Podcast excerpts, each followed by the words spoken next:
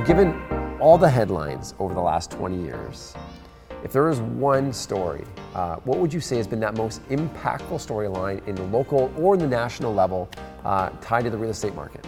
Ryan, as you know, MLA works so closely with our development partners, assisting them uh, with bringing their projects uh, through to fulfillment. Uh, and equally, we work very closely with new homeowners to realize their dreams. And so, whenever there are large swings in the real estate market, that brings incredible anxiety.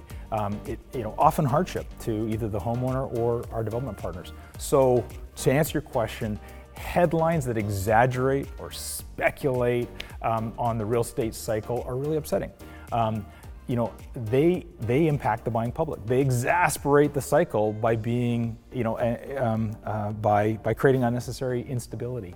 So, um, you know, I, you know, you and I prefer a slow, growing, stable market, a market without surprises. Um, you know, that doesn't, of course, make very exciting headlines, however, um, but we've seen this pattern again and again. The narrative is always the same, and yet the foundations, as you and I continue to talk about, remain strong in Canada, um, in our major uh, cities, uh, in BC, Greater Vancouver, it will dramatically grow in the next 20 years. Um, we will struggle to maintain our status as one of the greatest places to live in the world. And that is the underlying force that drives our market. But we will rise to the occasion, and I'm very confident in 2020, uh, sorry, 2041, we're going to be an incredible place still to live.